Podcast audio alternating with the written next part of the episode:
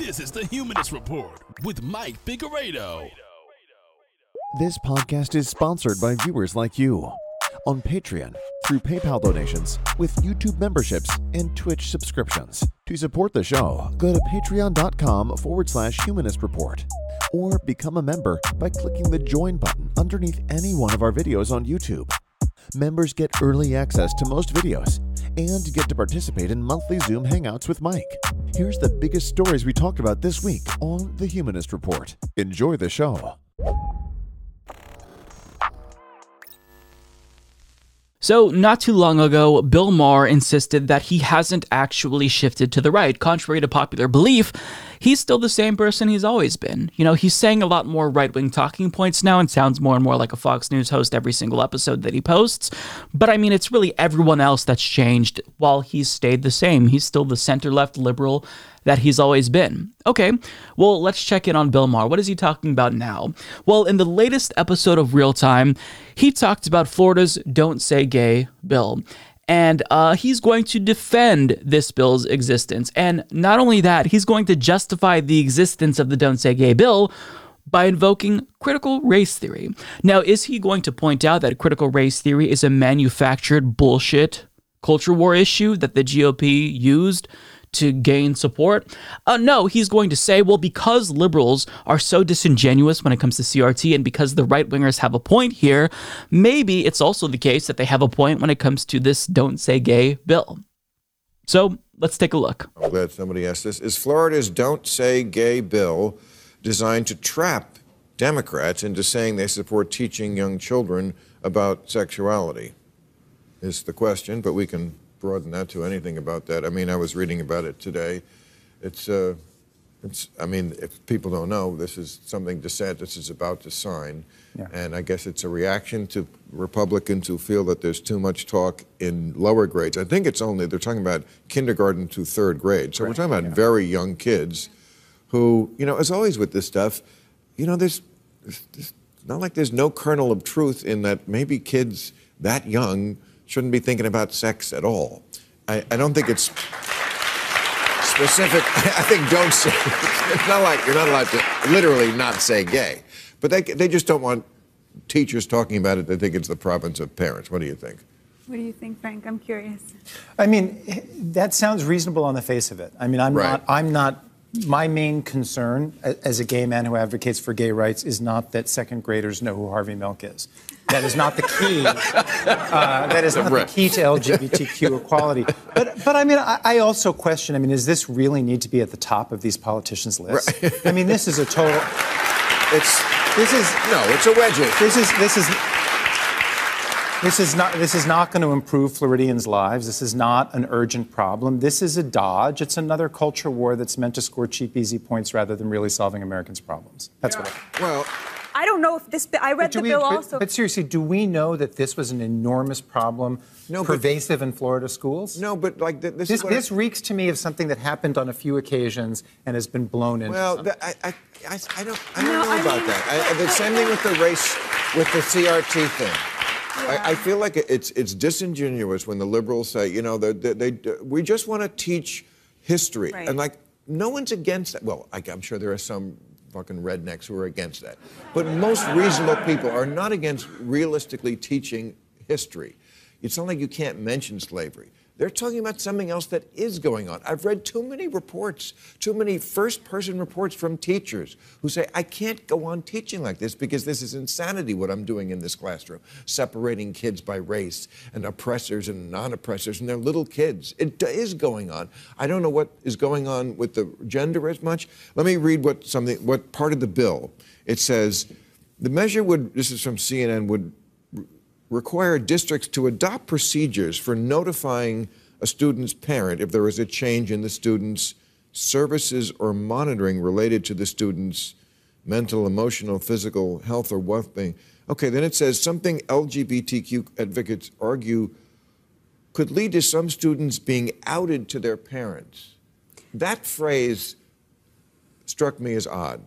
Like outed to parents? Like shouldn't parents know everything anyway?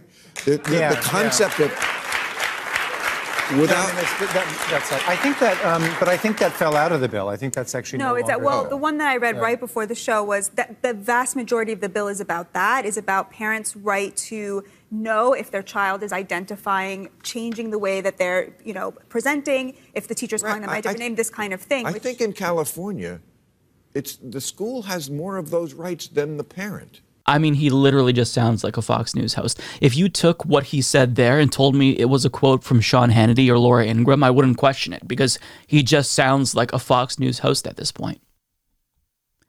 It's uh, astonishing that he still maintains that he hasn't shifted to the right, that he's not a conservative. And he's still saying this. There's an update. So we'll talk about that later on. But let's address the bill itself. So um, he claims that, you know, the prospect of children being outing, uh, outed because of this bill is, uh, you know, not necessarily a bad thing because when we're talking about kids that young, ages kindergarten through third grade, of course, the parents should know everything. And in theory, that's true. Of course, you want the teachers to communicate how their child is developing. That makes a lot of sense. But in the context of this homophobic don't say gay bill, think about the implications of why that could be dangerous. You know, if you're in third grade or second grade, you're not going to come out and say, hey, I'm gay. I mean, maybe there are kids who do that, but they're not just going to come out and say, hi, I am a homosexual. In second grade, I acknowledge this. That's extremely, extremely rare, right? But where it gets dangerous is perhaps the teacher notices that your son isn't really hanging out with his male classmates. He's not playing sports. In fact, he's hanging out more with his female classmates, playing with dolls, playing house, and, you know, he's acting a little bit effeminate. So if you are instructed because of this bill to tell parents about this, and that kid has a homophobic parent who then beats his child because he's acting like a sissy or a little bit too effeminate, you could potentially endanger children here. And the bill is bad because it otherizes same sex couples. If you are a kid who has two mommies or two daddies, well, then you're not going to be allowed to talk about it. If you're a teacher in Florida with a same sex spouse, or if you're a transgender person who teaches, well, then you can be penalized because of this bill if you happen to mention that. So the bill is unnecessary. It's discriminatory and it treats gay people as if they are the other and LGBTQ plus people, more broadly speaking, as if they're the other. That's why good people oppose it. But the framing of that question there was actually pretty savvy. Whoever submitted that question to Bill Maher knows more than him because they asked Is Florida's Don't Say Gay bill designed to trap Democrats into saying they support teaching young children about sexuality? And the answer is yes. There are many reasons to oppose that bill. But people who oppose this bill don't oppose this bill because they believe that when you go to first grade, that's when you should begin teaching kids about homosexuality. Nobody supports that. But that's exactly the framing that the right is using to demonize people against this bill. For example, look at the chyrons from a recent airing of Laura Ingraham's program on Fox News.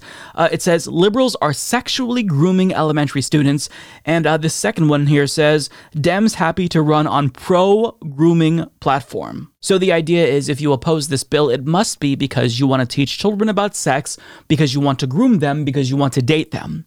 They're literally reviving the gays are pedophiles trope, and Bill Maher is in lockstep with them here. He's saying, actually, maybe we shouldn't teach kids about sexuality. Who wants to teach kids about sexuality? Of course, at that age, we shouldn't be teaching kids about sexuality. But that's not what this is about. People are opposed to this. Good people are opposed to this because it's discriminatory and it could lead to unforeseen consequences that hurts potentially gay kids or kids with same-sex parents. It's just ridiculously unnecessary and homophobic. Now, Frank Bruni, the gay guy on the panel, very clearly wasn't prepared to answer this question. He says, My main concern is not that second graders know who Harvey Milk is, but does this really need to be at the top of these politicians' lists? Now, he's right that this is a manufactured culture war issue, right? Uh, but he very clearly wasn't prepared to push back. To be fair to him, I don't think that they were prepared to answer this question. This was something that an audience member had submitted to Bill Maher, so they kind of discussed this on a whim. But nonetheless, uh, Bill Maher, you know that he went wrong here when he invoked critical race theory. So he claimed that liberals are disingenuous when they say that, you know, we just want to teach history, not critical race theory, but then he invokes that anecdote that is popularly referred to when people talk about critical race theory. You know, uh, how teachers are forcing uh, students to line up or or uh, differentiate between oppressors and uh, the privileged, yada yada yada. Except everybody thinks that that's stupid, right? That's an anecdote. Is this really a widespread phenomenon that's happening across the country? And you see, the actual architect of this manufactured controversy, critical race theory, Christopher Rufo, he already admitted that the goal is to paint any and everything as critical race theory and make anything that they want to be toxic linked to critical race theory because that is a good political technique to use. And he's kind of proven the efficacy of this strategy. So it is the case that conservatives are essentially equating history with critical race theory because critical race theory is not being taught to children. This is a legal theory that is taught at the postgraduate level. I didn't encounter critical race theory until I was in a PhD program. So we're not teaching kids about this. If kids are having to uh, select who's oppressed and who isn't, that's not critical race theory. That's just the teacher who is stupid teaching a dumb lesson that's not going to teach kids anything. But nobody's saying that that's good. What we're saying is that that one anecdote does not mean that this is a widespread occurrence. And it's a little bit unnecessary and hysterical to create an entire manufactured outrage movement over a couple of anecdotes. And see, this is the way that conservatives bait normal people into supporting their dumb fucking wedge issues. They'll say, "Oh, well, look at this one example of this teacher who um, said this or did this." So therefore, we need a whole outrage movement over this. This is how they keep normal people to vote against their own self-interest. This is how they keep conservatives um, in their corner. And of course, Bill Maher, like the conservative that he is, took their bait hook, line, and sinker. You can condemn anecdotes, but to suggest that because of one or two anecdotes, there's an entire trend going on, well, that's conservative reactionary thinking, Bill Maher. But I mean, Bill Maher, he recently talked about whether or not he's actually conservative. So he appeared on the Ben Shapiro show. Now, just stop for a moment and think about that. He's not going on the Brian Tyler Cohen show. He's not going on TYT. He's not going on a Hasan stream. He's going on the Ben Shapiro show for an hour plus long interview because that's where he feels the most comfortable.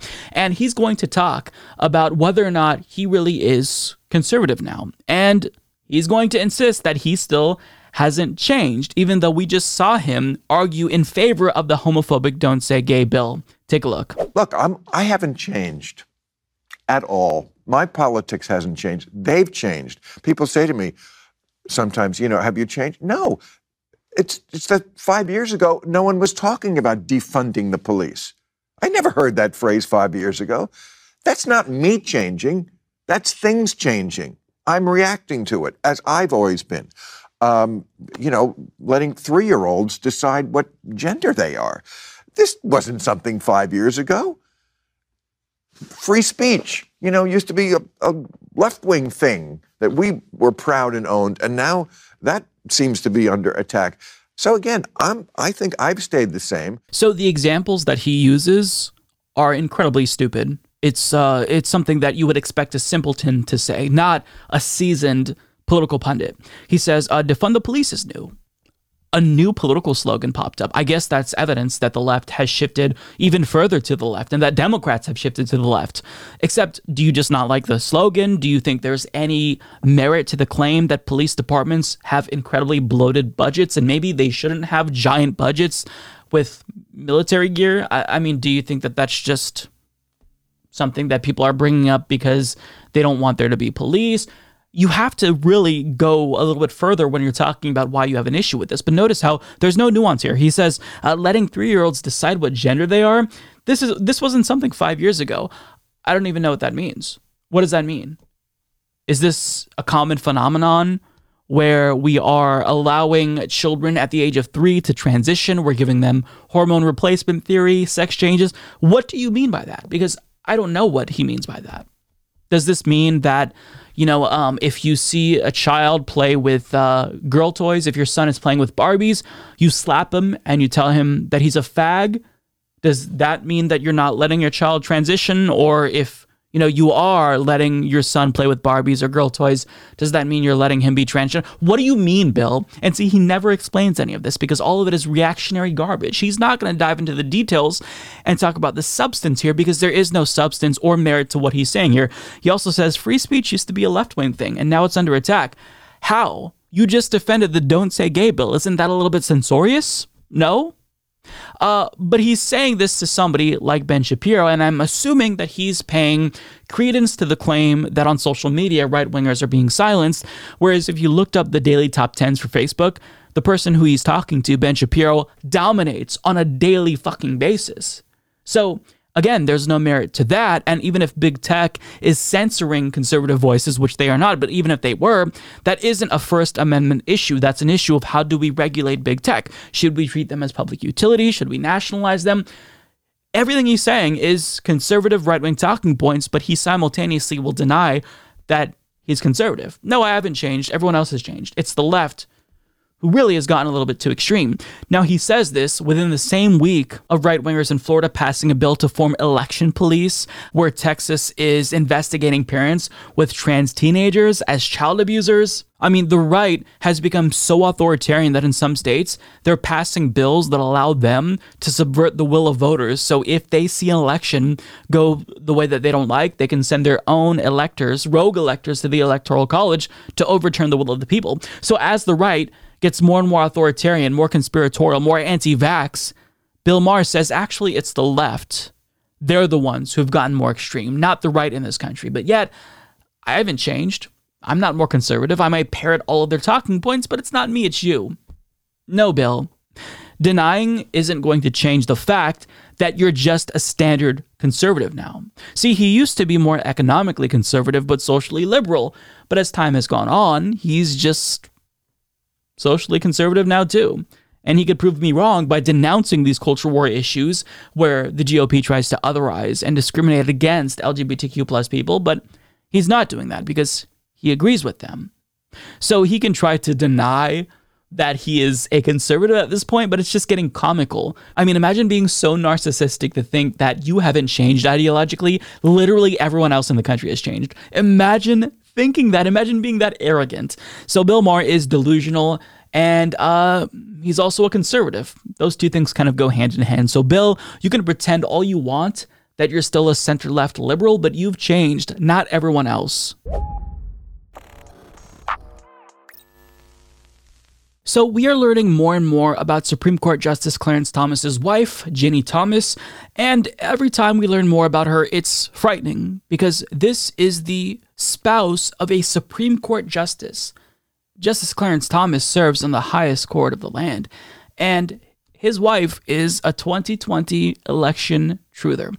Now, there was a recent report about how she is on the board of organizations that are affiliated with the organizers of the January 6th Stop the Steal rally. Now, in an interview with the Washington Free Beacon, she's going to deny these connections, but she's going to admit that she attended the Stop the Steal rally.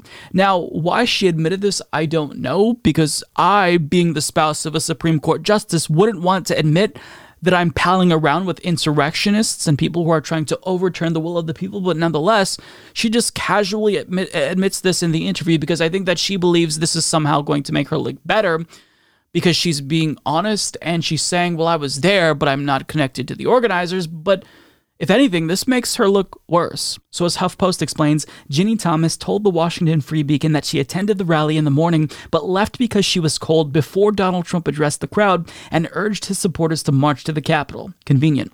I played no role with those who were planning and leading the January 6th events, Thomas told the conservative news outlet. Sure, there are stories in the press suggesting I paid or arranged for buses. I did not. There are other stories saying I mediated feuding factions of leaders for that day.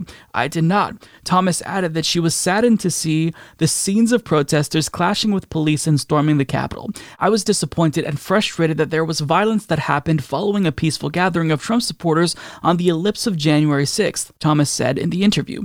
There are important and legitimate substantive questions about achieving goals like electoral integrity, racial equality, and political accountability that a democratic system like ours needs to be able to discuss and debate rationally in the political square. I fear we are losing that ability. Oh, do you now? Well, it's a good thing that your husband's in a position of power. We can actually influence that, which is something that we should definitely talk about. So let's just stop for a moment and consider the implications of this. She was at Stop the Steal. So this means either A, she's dumb because she actually believes that the election was stolen from Donald Trump when there's zero evidence to support this, or B, she knows the election was not stolen, but she was there because she wanted democracy to be overturned. She wanted to subvert the will of the people and stop the certification of this election. So, which is it? And the more important question is how much does Clarence Thomas agree with her? Because they're married. I don't know about you, but my spouse and I, we have virtually identical political beliefs. I couldn't be with someone if I'm that involved in politics, if I'm on the Supreme Court, I definitely couldn't be with anyone who had, you know, different views uh, that are that extreme, right? I mean, it's a possibility that Clarence Thomas doesn't believe the election was stolen and he disagrees with the Stop the Steal rally and Trump's lies. But is it likely that he agrees with his wife? Yeah, I'd say reasonable people would deduce that it's very likely that him and his wife are in lockstep on this issue, which means that there's a real likelihood that a Supreme Court justice, a sitting Supreme Court justice with a lifetime appointment, is against democracy. That's horrifying to think about, right? And you uh, might think, well, what do we do about this? This is a conflict of interest. His wife's political activity and his political beliefs makes him unfit. So, should he resign? Sure, but will he? No. Okay, well, then let's impeach him. How do we do that? Well, it's virtually impossible to get that accomplished. So, you know, we have a potential Capitol insurrectionist, a 2020 election truther on the Supreme Court, and there's nothing that we can do about it. He can affect legal precedent in this country for decades with his undemocratic beliefs, and we just have to sit by and uh, accept it. It's it's horrifying. Now she is lying about her connections to uh, insurrectionists. So she is a board member of CNP. This is the Council for National Policy, and this organization literally followed Trump's lead here, and they directed their members in Arizona, Georgia, and Pennsylvania to pressure lawmakers to overturn the elections in their states, right? Challenge these election results. This is an organization that she's a board member of. The wife of a Supreme Court justice. Now, she also claims that there was this allegation that she was funding bus rides there, but what she's referring to is the report that since she is a member, or was a member at the very least, of Turning Point's Action, who Charlie Kirk admitted they sent bus rides to get people to the Capitol, that there's that connection there, right? Perhaps she wasn't directly involved. Maybe the reports about her directly trying to bring together feuding factions of the Stop the Steal movement is uh, overblown. Either way, the connection there is very real and very worrying. This is someone who is the wife of a Supreme Court justice. And let me just put something out there this is not the most unhinged things that, that she's done. I mean, with respect to democracy, it's certainly out there, right? But this is somebody who hired someone who Turning Point USA thought was too racist. So, do you remember the story about Crystal Clanton, who was fired from Turning Point USA because she texted someone saying that she hates all black people? Well, Ginni Thomas, wife of Supreme Court Justice Clarence Thomas, decided to hire that person. Now, if we want to be extra charitable, maybe she was thinking, look, I can fix her. Let me hire her and change her mind. But most people instinctively would think, wow, I don't want to be associated with them. And her husband is black, so it seems weird that she would hire someone who admitted that they hate black people. Wouldn't you not want to associate with people like that? Wouldn't you not want to give them a job? This is somebody who is a psychopath. Uh, she's a political extremist at a minimum, but psychopathic at worst and she has influence over Clarence Thomas. And given that they're married, it's reasonable to assume that their views are pretty similar. Again, me and my spouse's views are virtually identical ideologically, and I think that's probably the way that it is for most spouse uh, spouses. Uh, I mean, I'm sure that you have some instances where there's disagreements here and there, But when it comes to major disagreements about democracy itself and whether you do or don't believe in democracy, I think that you're not going to be able to reconcile those differences. So, odds are, whatever she believes, Clarence Thomas holds those same views. And we have evidence to suggest he's an extremist because we have decades worth of rulings from him where he's a reactionary and an extremist to his core. So, the fact that a Supreme Court justice with a lifetime appointment virtually no way of getting him off that court unless he chooses on his own volition to retire is a 2020 election truther is horrifying. I don't know what this means for the future of democracy in the United States, but it's certainly something that people should be concerned with because when you have somebody this close to extreme power, like a Supreme Court justice, who's influencing him at a minimum, but worse, probably has the same views as him, I mean, it's it's crazy, and maybe this is a bit of a jump, but I think that whatever she believes, Clarence Thomas probably believes too. So, you know, we're dealing with the prospect of a sitting Supreme Court justice possibly wanting the election to be overturned because he's against democracy. He's in favor of a pro Trump dictatorship. I mean, this is someone who should have no say determining the constitutionality of laws, but here we are in the United States where a potential insurrectionist or somebody who's at a minimum you know, uh, sympathetic to insurrectionists is on the highest court in the land. Wow.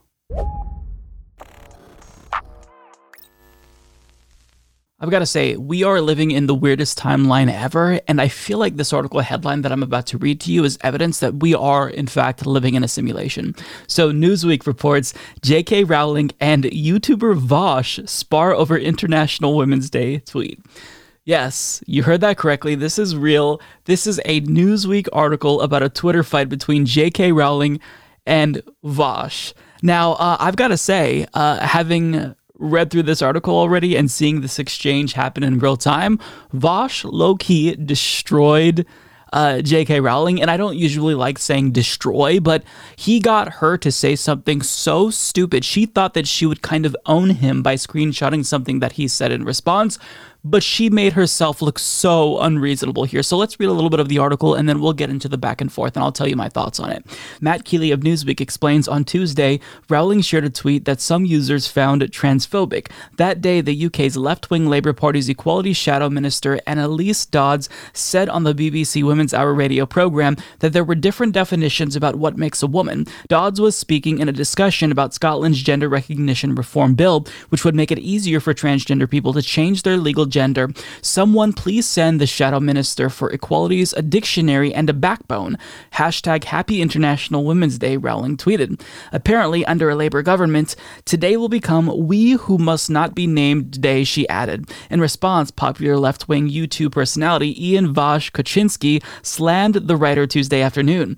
All J.K. Rowling had to do was shut the fuck up, and she could have been almost uncritically beloved for like a century, Vaush wrote. Women be quieter and start apologizing challenge. Now, he's very obviously being facetious. Vaush sometimes memes a little bit too close to the sun, but that's why we all love him. He's very edgy and he's entertaining. Um, so he explained later on and during that stream that he actually didn't expect her to see this, obviously, because she is incredibly famous.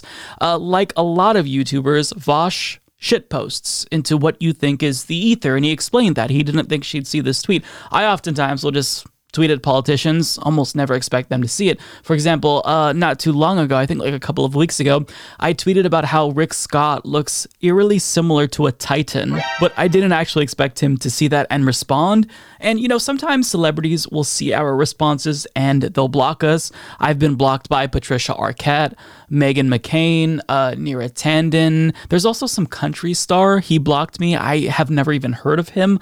Uh, so, you know, oftentimes they'll see us and then they'll just block us.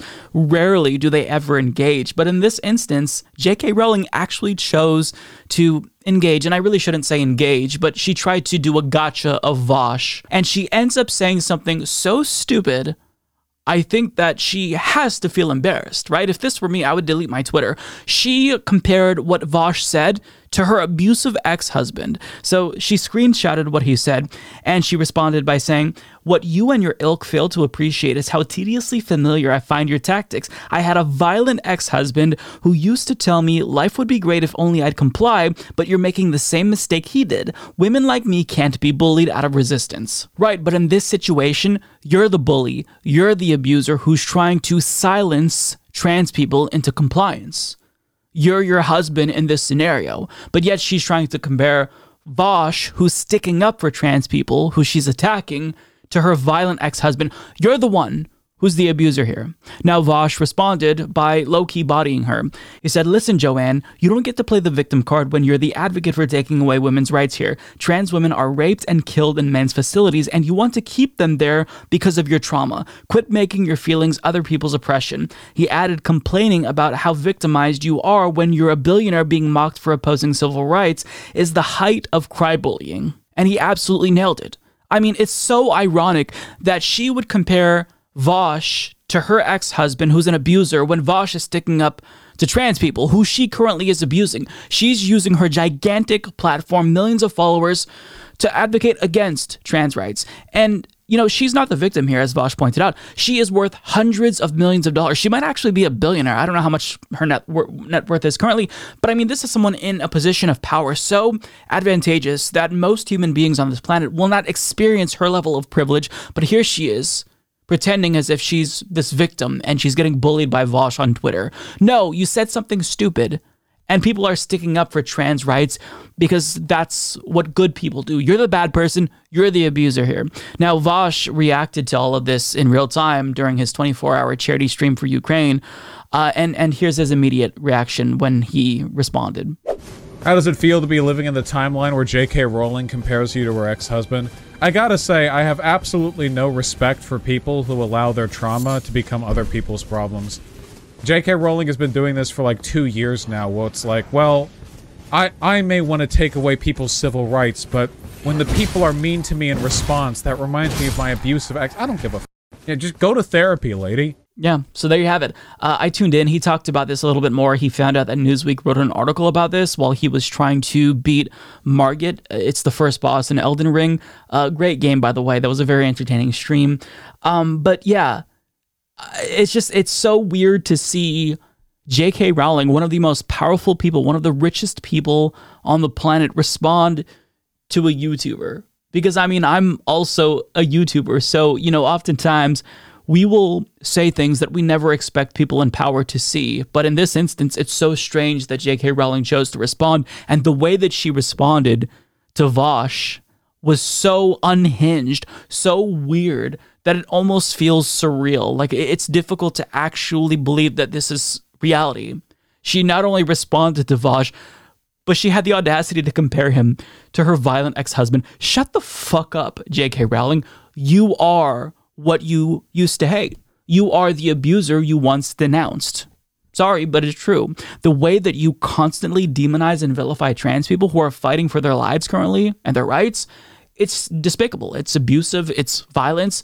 And you should be ashamed of yourself. But she has no shame. And she's going to continue to double and triple and quadruple down because she feels as if, I don't know, she's backed into a corner and she you know, th- there's no way out of this, so she just has to prove her point. But unfortunately for you, history is not going to go in your direction. We're going to go in the direction of justice. So shut the fuck up and stop attacking trans people, and people won't respond to you. But if you are going to say things about trans people, be unnecessarily antagonistic, we know how you feel. You hate trans people. We get it. But if you're going to take to Twitter to express your thoughts, your idiotic thoughts on trans people, then expect backlash. Well, it's been a while since we've checked in on our good friend Dave Rubin, and um he doesn't seem to be doing that well. So he is doing comedy again, and some of you might be wondering again, when was he ever doing comedy? Apparently, Dave Rubin is a comedian. I'm not sure if he still identifies as a comedian. I would probably push back against that claim, but he used to do stand up, and the old clips of his stand up, we've talked about it before, were not good they were pretty cringeworthy. But he's doing comedy again. And on his program, for whatever reason, he decided to do a parody of The View in full drag. And just a forewarning this is one of the most cringeworthy things I've ever watched in my entire life. And I get that the word cringe is overused, uh, but this is quintessential cringe. It's painful to watch.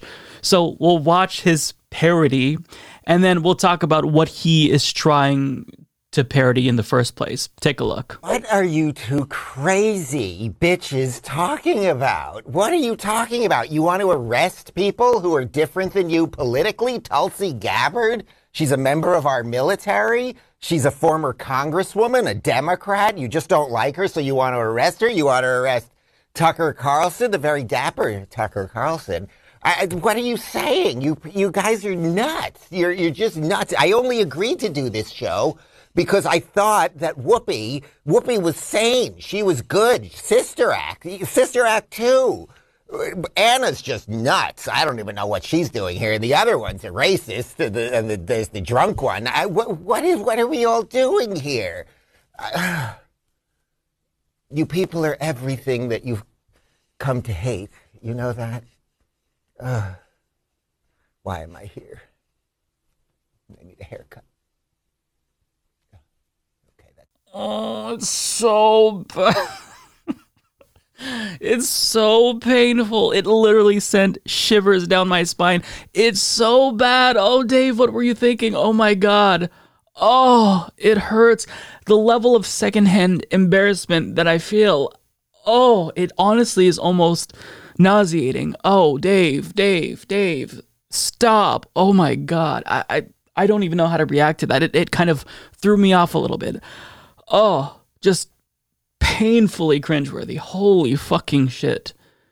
Dave, stop. It's time to reevaluate your life and start asking yourself is this really the person who I want to be?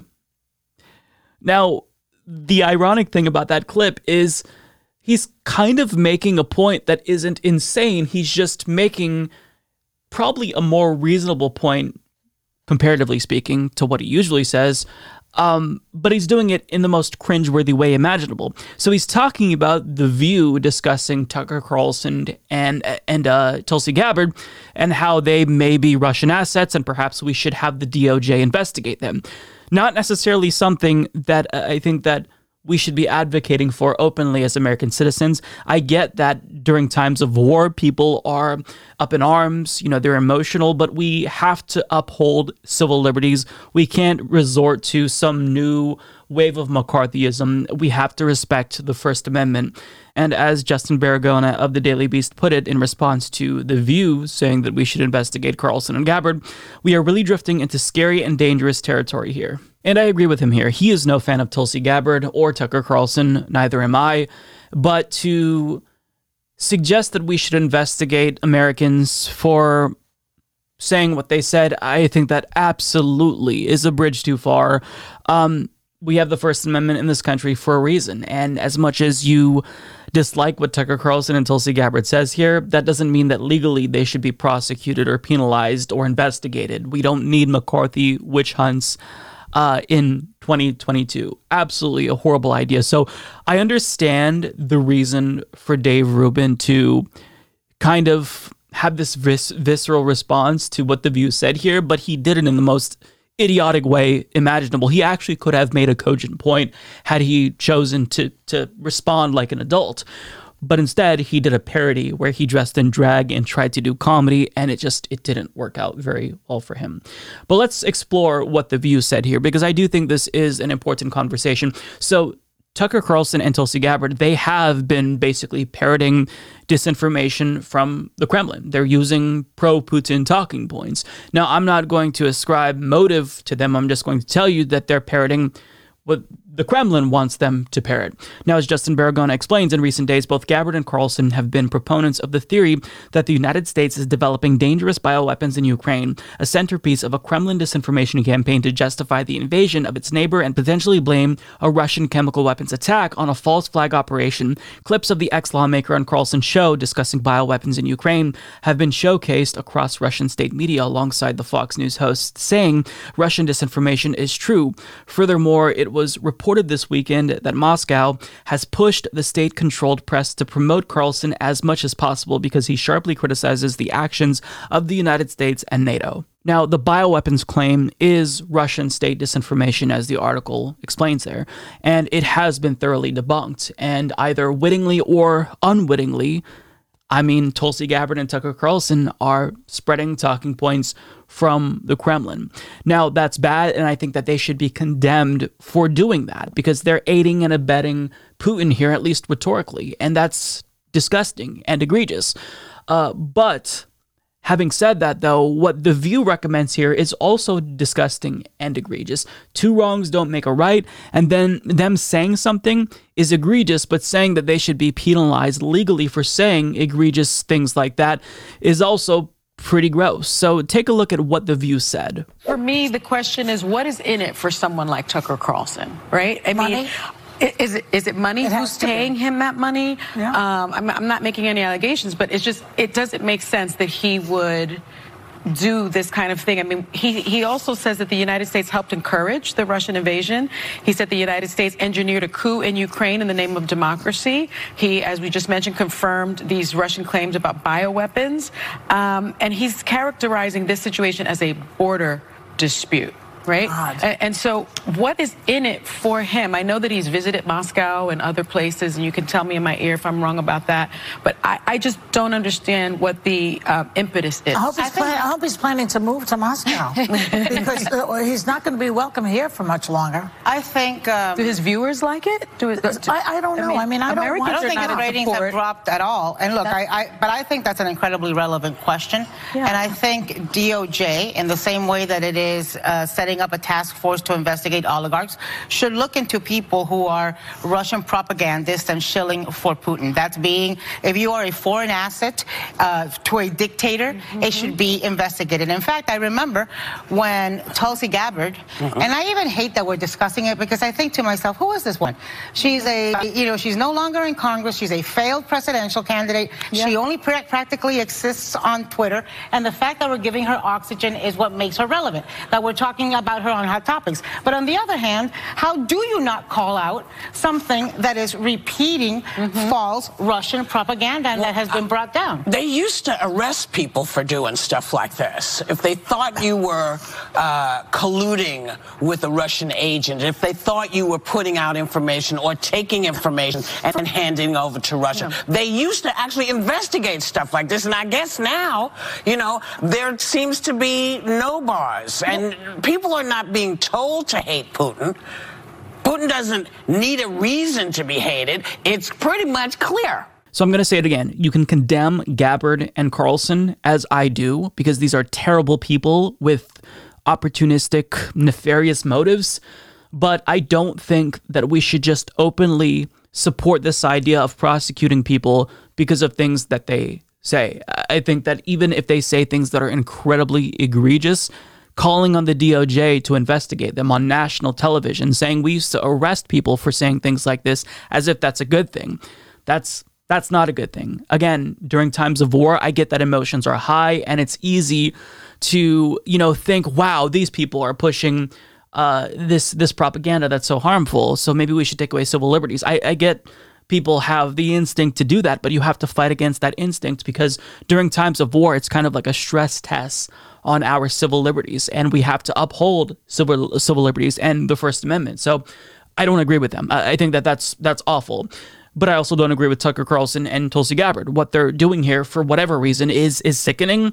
But they shouldn't be prosecuted for saying it. Again, we don't need to turn this situation into a new wave of McCarthyist witch hunts. I think that that would be horrible because we saw the way that it turned out before during the Cold War, and we don't want to reignite that hysteria, right? We can condemn people like Tucker Carlson and Tulsi Gabbard without calling on them to be penalized legally. I think that that's the responsible thing to do, especially if you have a really large platform like the ladies on the do, uh, on the View have.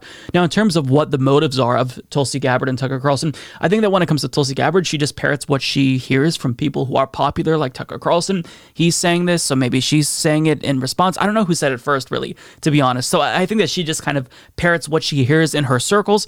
Tucker Carlson, I have no idea, but I think that the theory that is most persuasive to me is that, like a lot of white nationalist far right Americans, he subscribes to the philosophy of Alexander Dugin, who is a Russian philosopher who is a theocratic fascist. And a lot of far right people in America, like Steve Bannon, for example, have taken a liking to him and they follow Dugin uh, and they subscribe to Duginism. And the Young Turks did a really great video explaining this, so I won't get into that here. But Tucker Carlson has quoted Dugin on his show before, not necessarily um, in a positive light. He tried to make it seem more neutral, right? This is something that the uh, Russian military reads, and it's better than what we read here in the United States and what our military reads.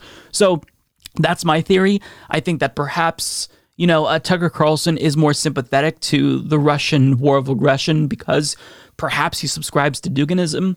I'm not really sure, but what he's saying is absolutely disgusting.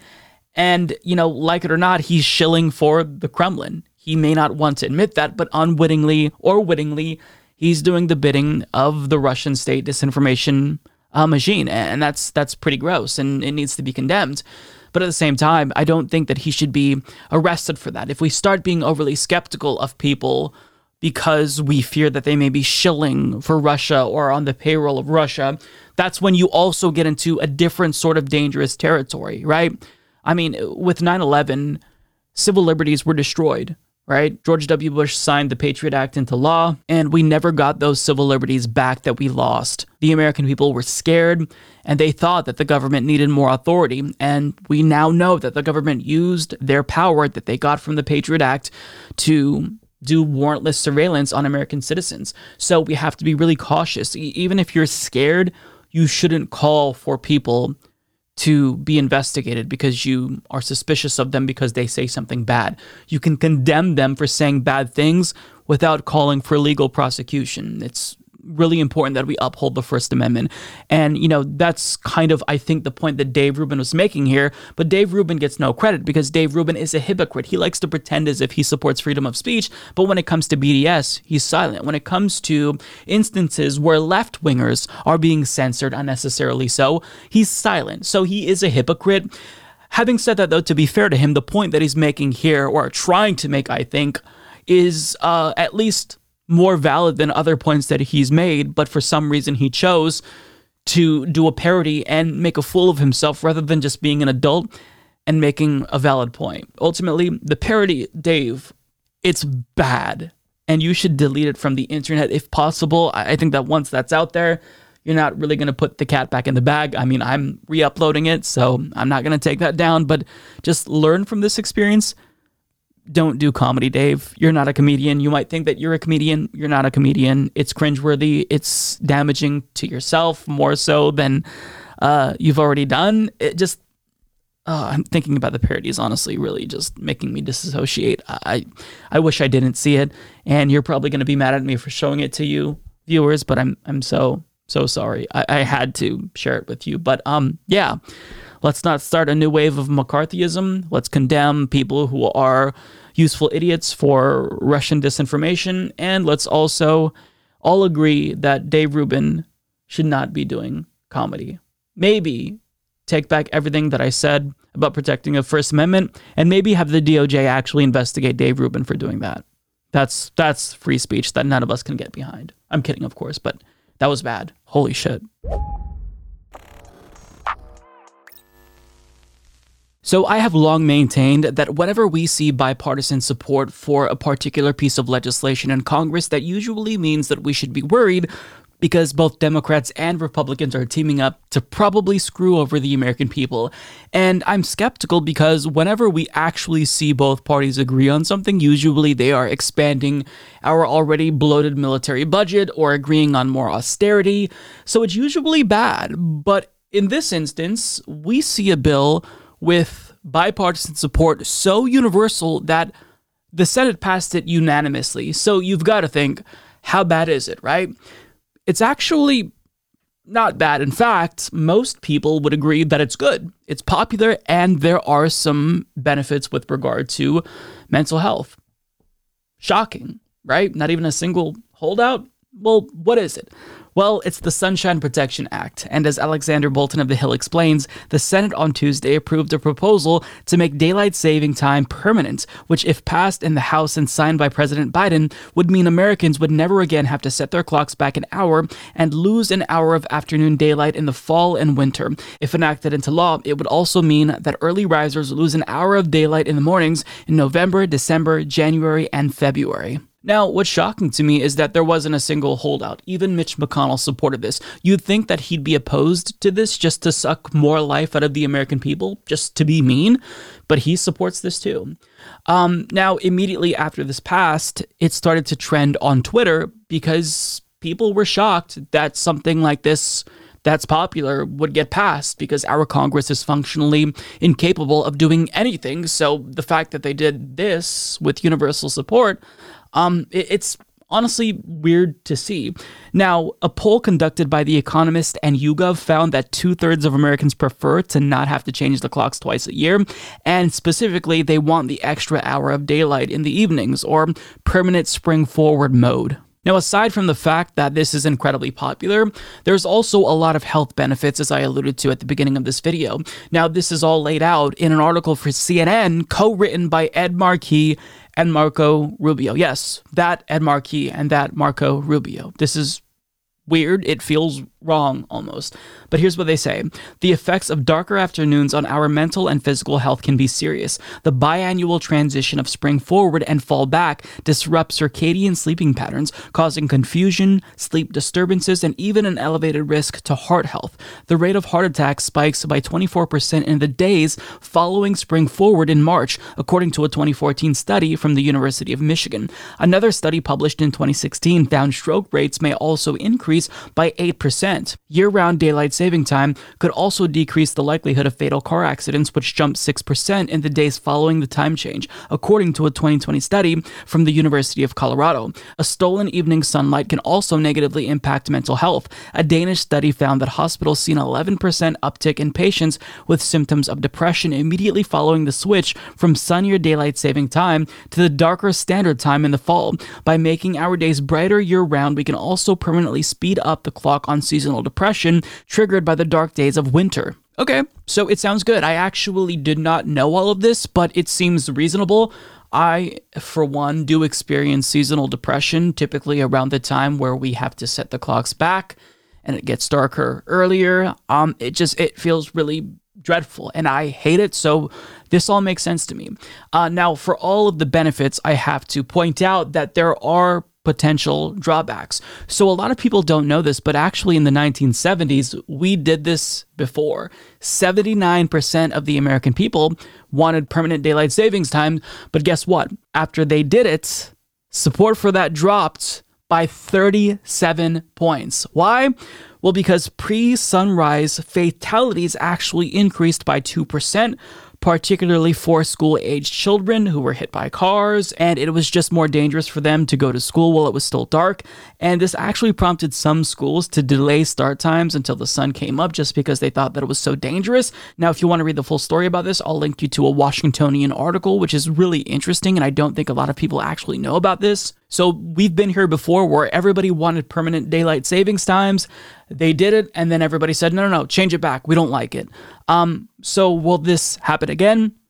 Who knows? But I mean, it's kind of a balance, right? There are drawbacks to having to set the time back, uh, spring forward, fall back. I mean, the seasonal depression and whatnot, but there's also some potential downsides to this as well. So it's important to keep that in mind. Uh, I, for one, um, you know, I, I, I think I support this overall. Hopefully, the situation wouldn't be as disastrous as it was the first time when we changed this back. But let's go to the internet to get some reactions because this was trending. So, looking at the trending page, uh, I think that the responses here were pretty uh, humorous. Mark Burns asks rhetorically, but who will enforce the Sunshine Protection Act? Well, of course, Mario. Who else? Karen says, I don't need the Sunshine Protection Act because I already have all the sunlight I need. Now, she shares a picture of one of the stars from K pop sensation Monsta X. Lindsay says everyone is so excited for the Sunshine Protection Act. Me, meanwhile, I like darkness. So I would prefer that this passed, but um, you know, we'll see. It's just some positive news, and to actually unironically applaud Republicans and Democrats in the Senate, in the Senate of all places. It feels wrong. It feels like I should feel bad and shame, uh, and shame because I, I'm saying that they did good, but unironically, they did something good, and that's again, it just feels I, I feel dirty saying it. So, um, yeah, take from this what you will. We may not have to set the clocks ahead or back ever again. So I was under the impression that Pat Robertson, longtime host of the 700 Club, had retired. Maybe I dreamt that he did. Either way, he is very much still broadcasting and he is still alive. He's probably age 197 by now. Either way, he's on the air, he's alive, and he is demanding that Biden stop being weak and threaten Putin with nuclear annihilation. I mean, you can't make this stuff up. Either way, let's listen to what he has to say and pay close attention to the deranged look in his eyes as he makes this demand. We have the firepower to wipe out every Russian city, just one Trident submarine. And of course, we're not using it and have no intention of using it. But why doesn't somebody in the administration call Putin's bluff? He's bluffing. And every time he says, well, if you do that, we're going to escalate. Oh, no, you're not, old buddy. We're going to do you if you try to do us, and we'll make it worse, and you know it. Putin knows we, we're powerful. He doesn't have much of, a, of an army, he doesn't have much of an economy. It's a tiny economy, and he's playing a bluff. But unfortunately, we have a man in charge in Washington who doesn't like to stand up to bluffs he folds his winning hand every single time. Deranged. Just absolutely batshit fucking insane. And I made a meme for the occasion. We need to threaten Putin with nukes. Sure, Grandpa, let's get you to bed. I mean, this is the uh, Christian broadcast network. And he's threatening nuclear annihilation of an entire country. He says, We have the firepower to wipe out every city in Russia. But do you want to do that? The people in Russia aren't responsible for the actions of their authoritarian governments. But you think that we should threaten to nuke Russia and maybe call Putin's bluff?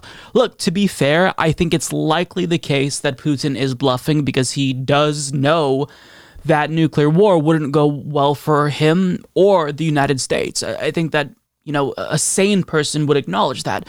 But the theory that he's bluffing isn't necessarily one that I want to test out. Do you want to roll the dice just so you can appear tough?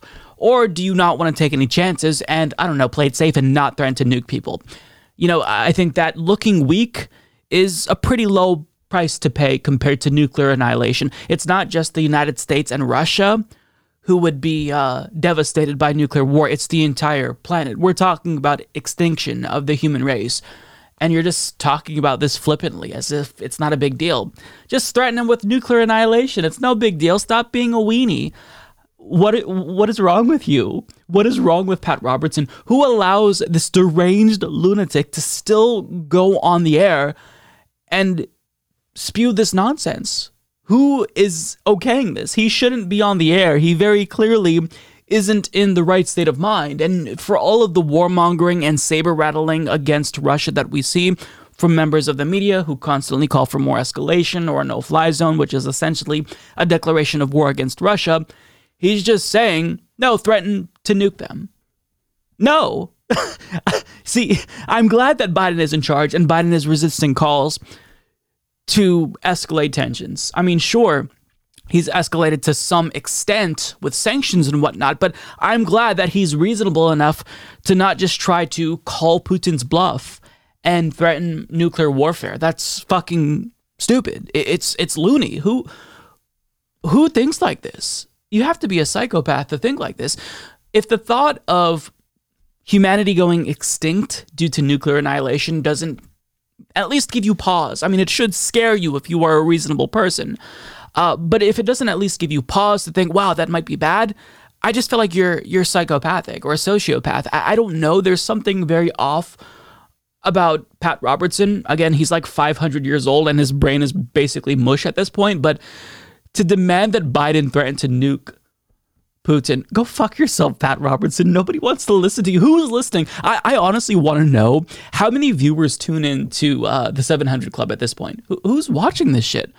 Who listens to this and thinks, wow, this sounds like a sane individual. I mean, did you see the crazy look in his eyes? Even if you agree with Pat Robertson, you recognize that crazy ass look and you've got to acknowledge that something is off. There's got to be some sort of instinct in you that gets you to think, okay, this guy, there's something weird about him. He kind of seems psychopathic. He's calling for us to threaten a nuclear nation with nukes.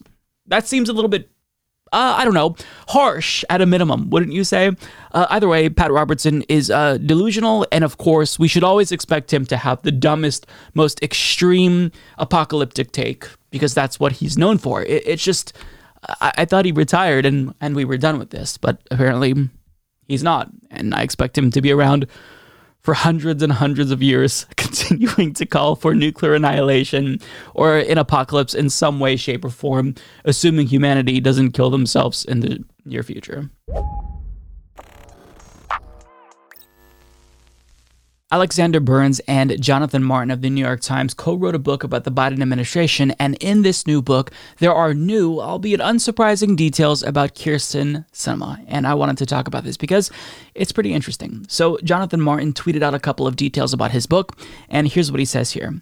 In private with GOP lobbyists, Sinema praised election denier Andy Biggs.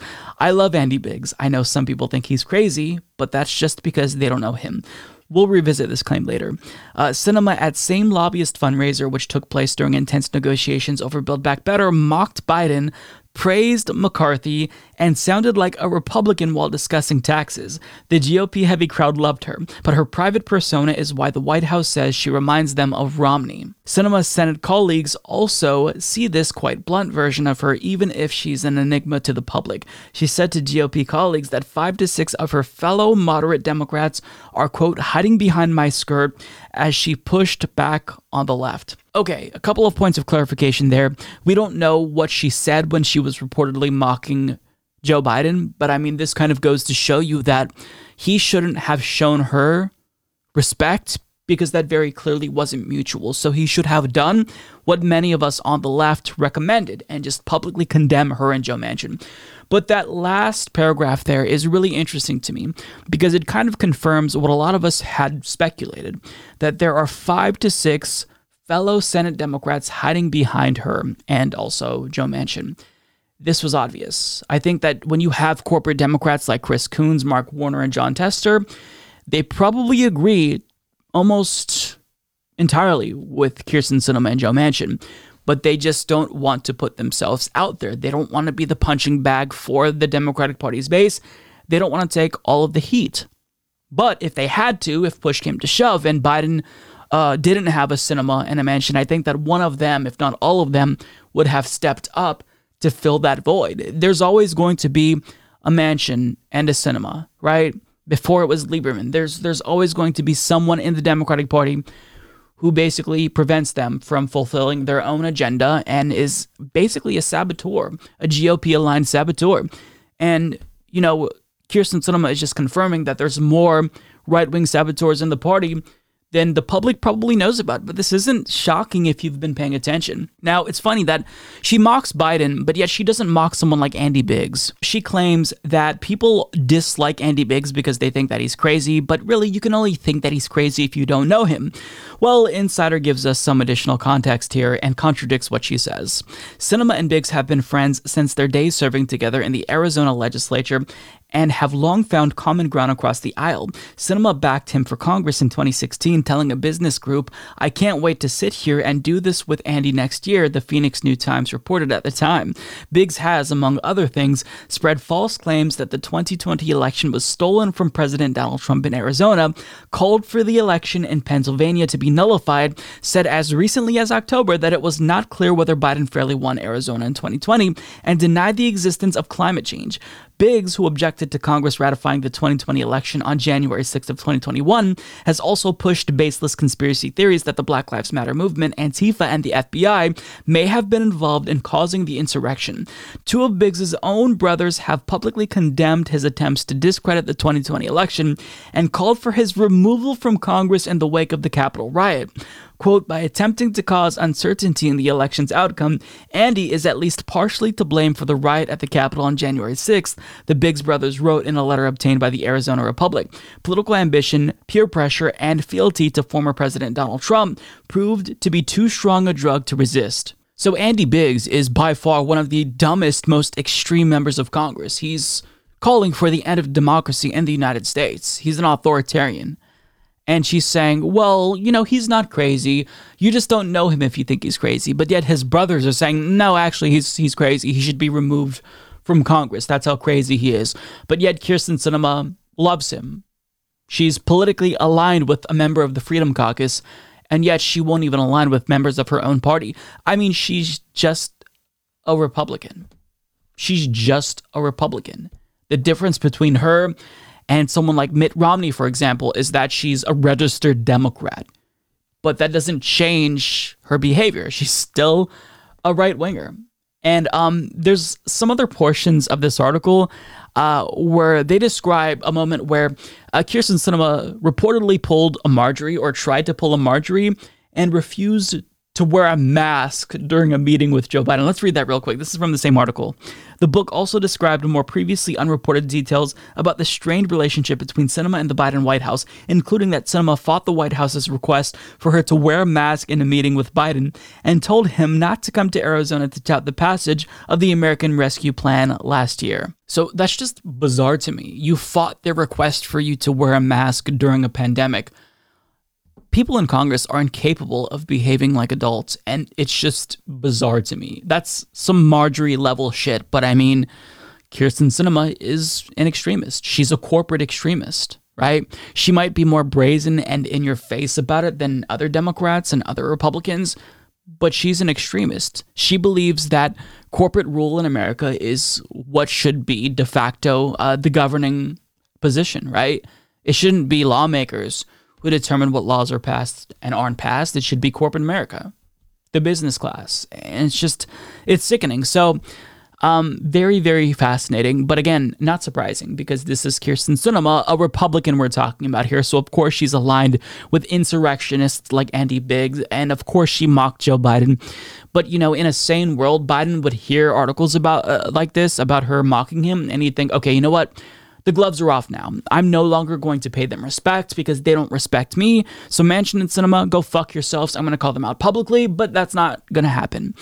And that's really uh, frustrating. But I mean, even if Biden stepped up and he actually pressured Manchin and Sinema and they buckled, well, then Jon Tester would step up and fill that void. It's kind of this never ending cycle of the Democratic Party allowing saboteurs into their big tent party when if the party actually was serious about governing, they'd kick these saboteurs, these right-wing Republican saboteurs out of the party. But um, you know, at this point, I'm really sick of hearing about Kyrsten Sinema, and it almost makes me feel gross talking about this because I think she just loves the the attention. People say that she's an enigma because her actions are a little bit irrational, right? I mean, she's doing things that are antithetical to her reelection campaign, but I think that to her, she just loves the attention. She loves the press, positive or negative. She enjoys it all.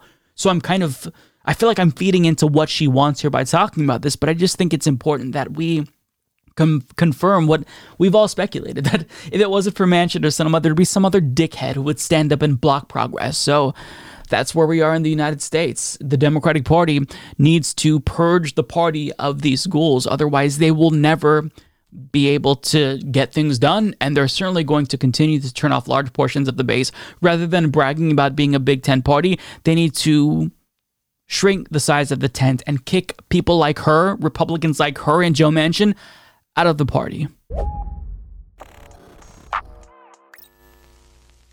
Dave Rubin is the token gay conservative who gets paid by right wingers to essentially tell them that their homophobic views are perfectly valid and definitely not bigoted, and that's his whole shtick. That's why they pay him the big bucks. He, as a gay man, uses his gay identity to legitimize homophobia. And his whole shtick is that actually right wingers aren't bigoted against gay people, contrary to popular belief. They're the most tolerant and open minded. I would know. I am a gay man and I talk to conservatives and they seem perfectly accepting of me. Except we know that that's not true, and Dave Rubin only LARPs as a conservative because he values money over his own dignity. Now, he made an announcement that him and his husband are having two kids, two babies, in fact. And his fans gave him a brutal reality check, reminding him that they're not as tolerant as he's paid to say they are. Now, I couldn't actually see the announcement because Dave Rubin has had me blocked for years. Not a fan of me. But thankfully, Know Nothing TV screenshotted for all of us behind the block, saying, I never thought leopards would eat my face. Sobs man who voted for the leopards eating people's faces party. Now, uh, Know Nothing juxtaposes this announcement of the two babies with the response from his conservative audience. And as you are going to see, they ruthlessly condemn him for this, and it is brutal. So this person says, Don't call yourself a conservative if you celebrate this. How is this not illegal? How is this dude conservative? This ain't it, Chief. Feel bad for the kids. Dave, I love you, brother, but not this. Do what you want, but a child needs a mother and a father. How is this okay? Wow, never knew renting a woman's womb was checks notes conservative. Now, what I find entertaining about this is the fact that so many conservatives are denouncing the commodification of a woman's womb aren't you all capitalists? I mean, this is this is capitalism. I, I, don't I don't know I don't know what else to say about that. But that's just kind of the response from some of the people who tune into him, and many of them let him know that they're this is it. This is kind of a bridge too far for them. But there were some prominent conservatives who responded in a very, very disgusting way. Milo Yiannopoulos, for example, supposed quote ex gay and a guest on the Rubin Report, I believe they were friends at one point, chimed in saying, disgusting, they should both be executed. Let's just pause for a moment. The reaction here to him celebrating this pivotal moment in his life, becoming a father, is you should be executed. Still think that the conservatives are more tolerant and open minded, Dave? I've got more for you. Mark Dice chimes in saying, this is horrifying. Buying women's eggs and then renting other women's wombs to grow, quote, their children who will be deprived of their mothers and instead forced to be raised by two gay men as, quote, theirs. Any Christian or conservative congratulating them is just as bad as the Marxists. You have Denise McAllister saying, to purposely deny a child his or her mother to gratify your need to fill the empty void within caused by your sin and to construct a false family because you have rejected God's holy means to create a real family is nothing less than child abuse. I pray for your repentance. Jason Robert says, This is really disgusting. Having a Lux baby is not it. No respect for this from me. This person simply calls it human trafficking. This person says, Sorry, man, here is where we part ways. And the hate continues. It goes on and on, and it is uncomfortable to read. Um, as bad as a person as Dave Rubin is, I honestly started to feel bad for him. But then I reminded myself, you don't really have to feel bad because this is the life that he chose for himself. This is him laying in the bed that he made for himself. Again, he chose money over his own dignity. And I'm sorry, he deserves this. This is what he gets.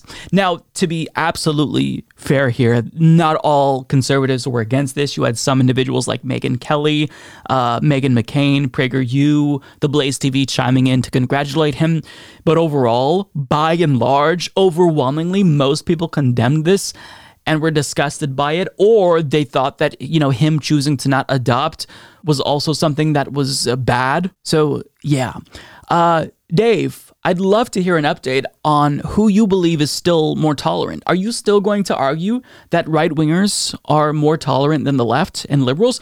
This is your fan base, Dave. These are people who know you, who followed you for years, and yet they're saying that you're disgusting. They're calling you a human trafficker and a child abuser, Dave. And this comes at a happy time in your life, but they're not happy for you. They think that you're disgusting. They think that you shouldn't even be married, let alone have children.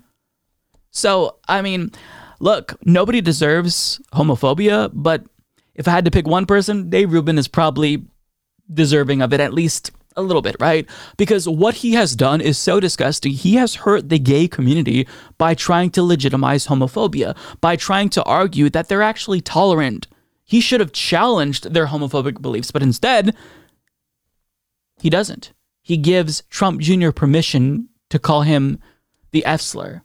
He time and again will do apologia for conservatives and pretend as if it's actually the left who's intolerant. No, Dave.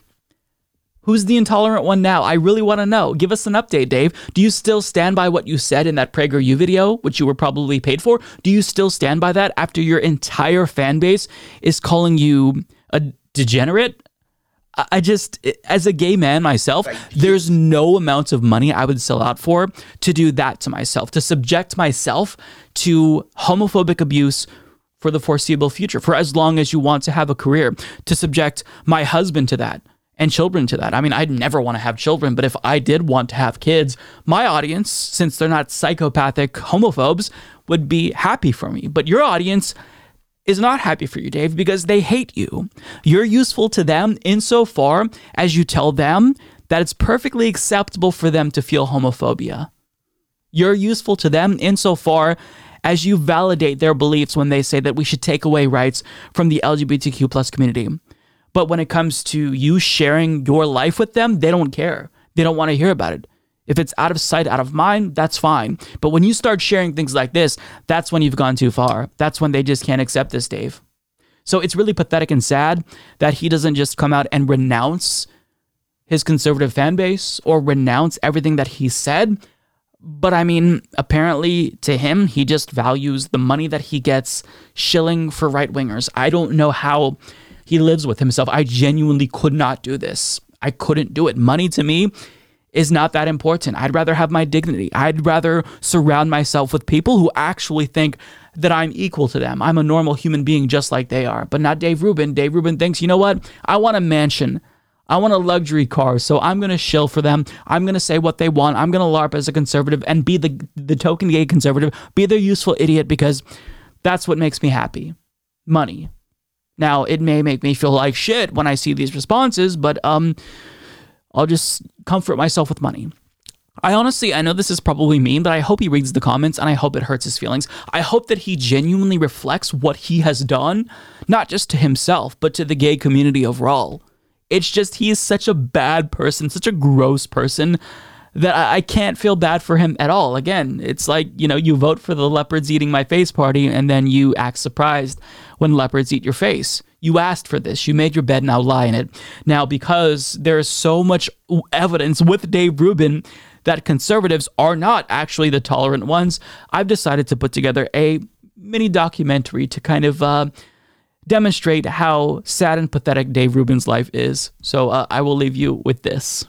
I can tell you that in the last few years of my political evolution, I've consistently found conservatives to be tolerant and open minded. Don't take my word for it, though. Test it out for yourself. Go talk to some.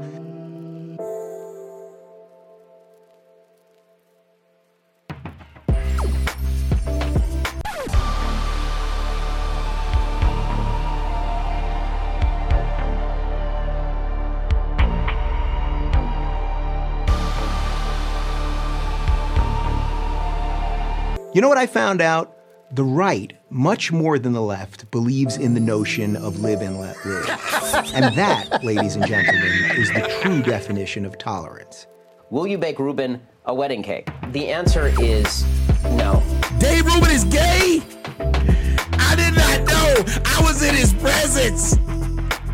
I didn't know. I shook his hand. Ah, I sat down with him.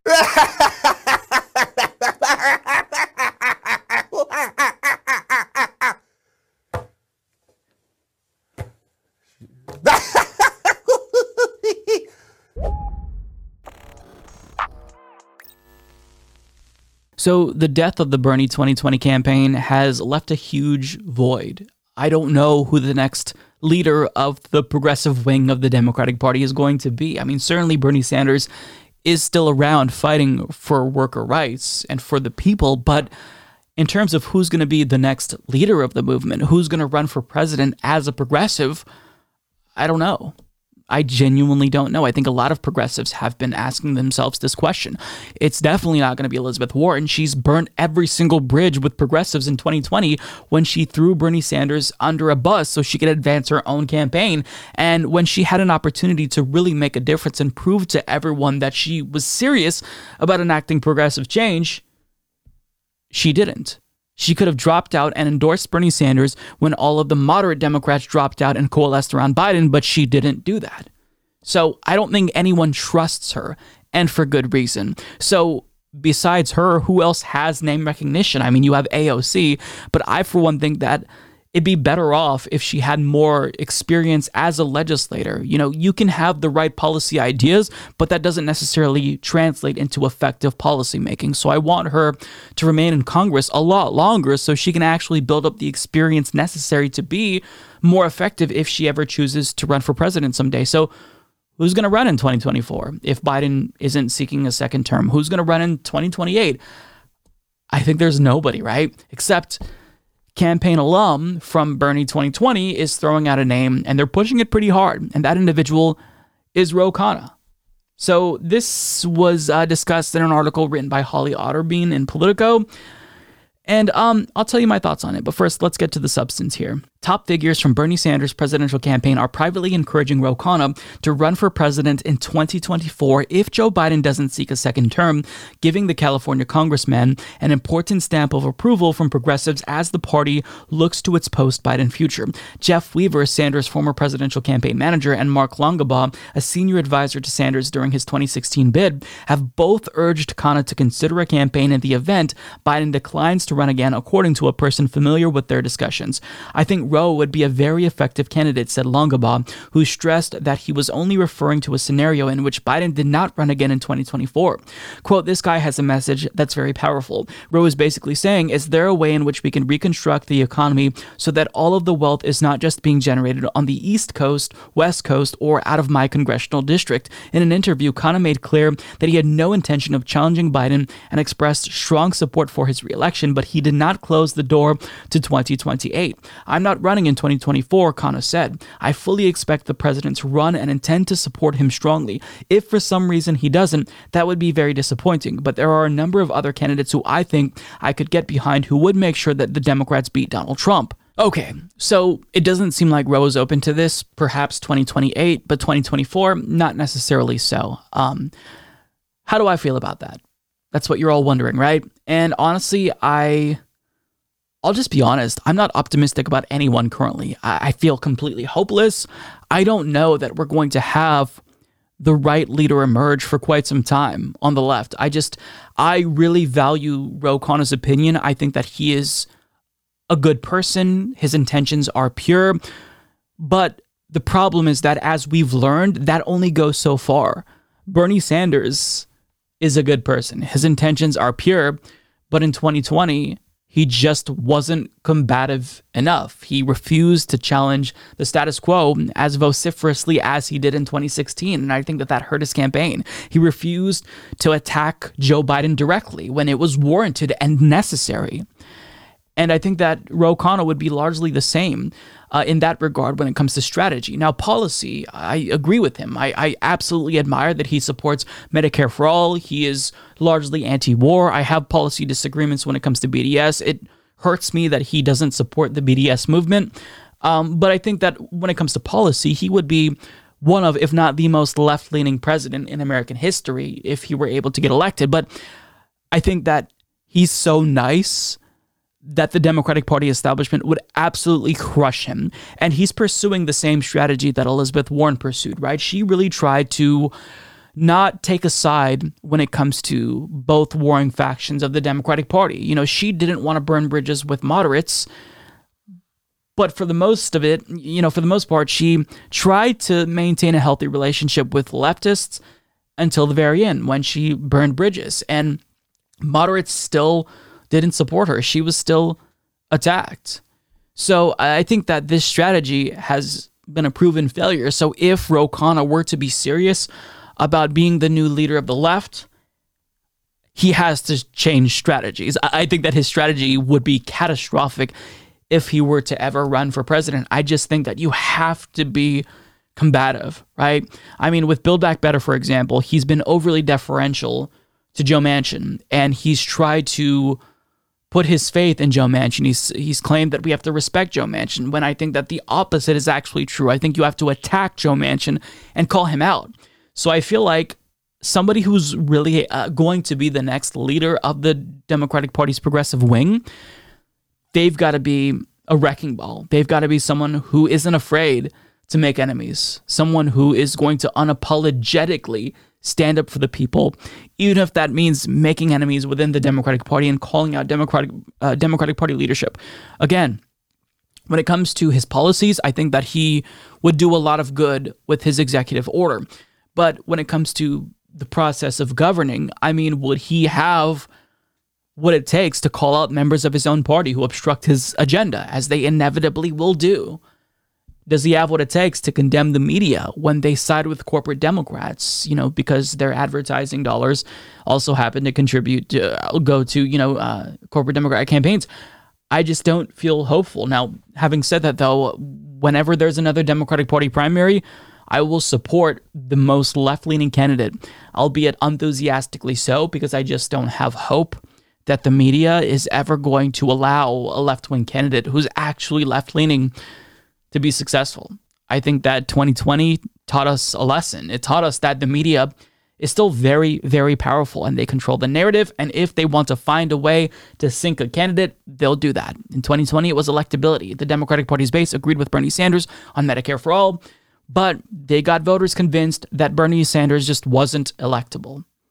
So I just don't have hope. And maybe I'm too cynical. Maybe Ro Khanna can be the leader who wins. All of this is all speculation, right? But I'm sorry, our electoral system has beaten me down to where I'm not very optimistic.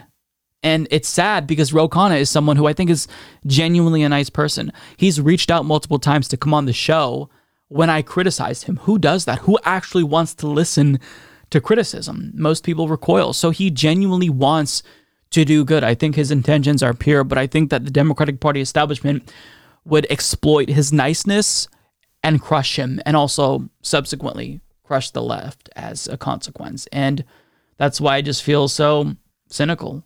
And I'm being honest. I hope that my cynicism doesn't rub off on people, but even if there was a candidate who I was excited about, I just don't think that I would allow myself to get as excited and feel as optimistic as I did in 2020 because we saw the reaction to Bernie Sanders. Want more? Visit humanistreport.com for links to our full catalog of videos on YouTube, Means TV, and Facebook. You can also find audio versions of the show on Spotify, Apple Podcasts, SoundCloud, iHeartRadio, and other major podcast platforms. And before you go, consider supporting the show on Patreon or through YouTube memberships. You'll get early access to most videos, invites to monthly live chats with Mike, and you'll be thanked by name at the start of the next episode. There are other ways to support the show. You can like, subscribe, turn on notifications, and share our content on social media. Thank you for watching.